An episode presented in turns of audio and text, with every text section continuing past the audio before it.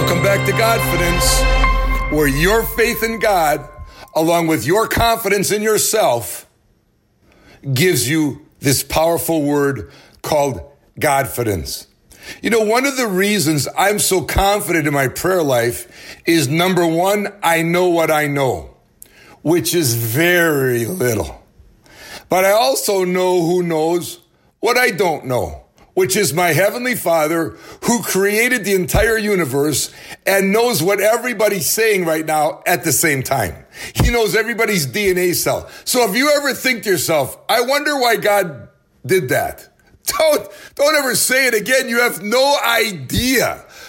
He knows every word every one of us is saying. He knows every DNA cell in our, in, in, in our bodies and he knows what's going to happen to you next month, next year. So stop thinking about why God does what he does and learn a lesson from me. Number one, I know what I know, which is very little. I know who knows what I don't know, which is Almighty God who created the entire universe. And number three, that's all I need to know. So today I'm talking about the seven mountains of influence that the devil has been controlling, but that the Lord said in the end time wealth transference, we Christians are supposed to take it back. Number one, family. There is so much fatherlessness in America today. There wasn't this kind of fatherlessness in the 50s, right? Number two, religion. I go to churches, there's no power in the church at all. It sounds more like a business meeting to me. The people come in, they seem to be entertained for an hour, but I don't see real changing going on. I'm not talking about all religion. I'm just talking about some religion. I believe the enemy has taken control of. Number three, our educational system. The teachers can't even talk about God. The teachers can't even talk about faith or they'll get fired. Did you know that it was Christians that started all the Ivy League schools? Christians started it. But now who's taking it over? The secularists. I think I didn't say that word right, but it doesn't even matter to me because I keep rolling. Did you learn that lesson from me? I just roll on. But really, our whole educational system, and don't get offensive if you're a teacher, but even you know there's something wrong. Number four, the government. It's pretty obvious, right? Did you know that our chaplains cannot pray in the name of Jesus anymore because it offends some people? Well, Jesus said, when you pray, ask the Father anything in my name and he will give it to you. That's gotta be demonic. Right? You can't talk about God at a government institution anymore. Number five, the media. If that one's not obvious to you, you're not watching cable TV. I mean, they are out and out lying on TV. And I don't care if you're left or you're right. I'm telling you right now, the enemy's influencing the media. How about Hollywood? How about the internet?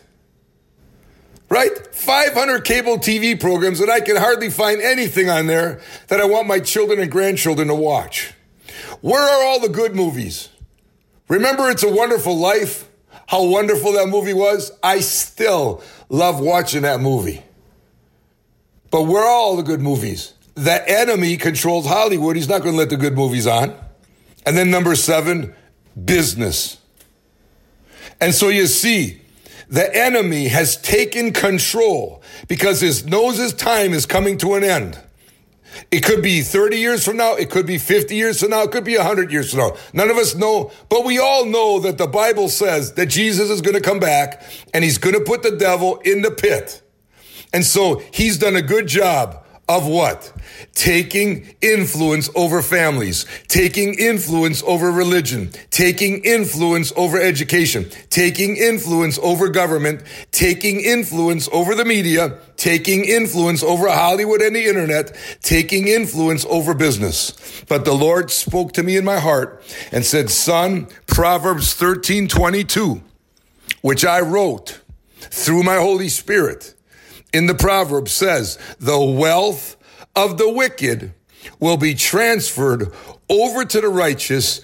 And God is looking right now for some good Christian people who can think big enough, not just for their own paying their own bills and getting their own nice car, but believe in God for so many millions of dollars so that we can together take back control of those seven mountains. That's why at age 68 and after 32 years in business, I still have so much energy because my job is so big. And can I tell you something? I love it. I don't like it. And I love the adversity because every time I overcome adversity, I increase my willpower and the enemy don't like me. And you know what? Every time he interferes with my family, every time he interferes with my business, every time he interferes with me, I tell him, you know what? If the trial don't kill me, it makes me stronger. The Bible says treat every trial like gold. Why does it say that? Because the Bible says that every time you overcome adversity, you build perseverance, which is the same word for mental toughness. Signing off from Godfidence Channel.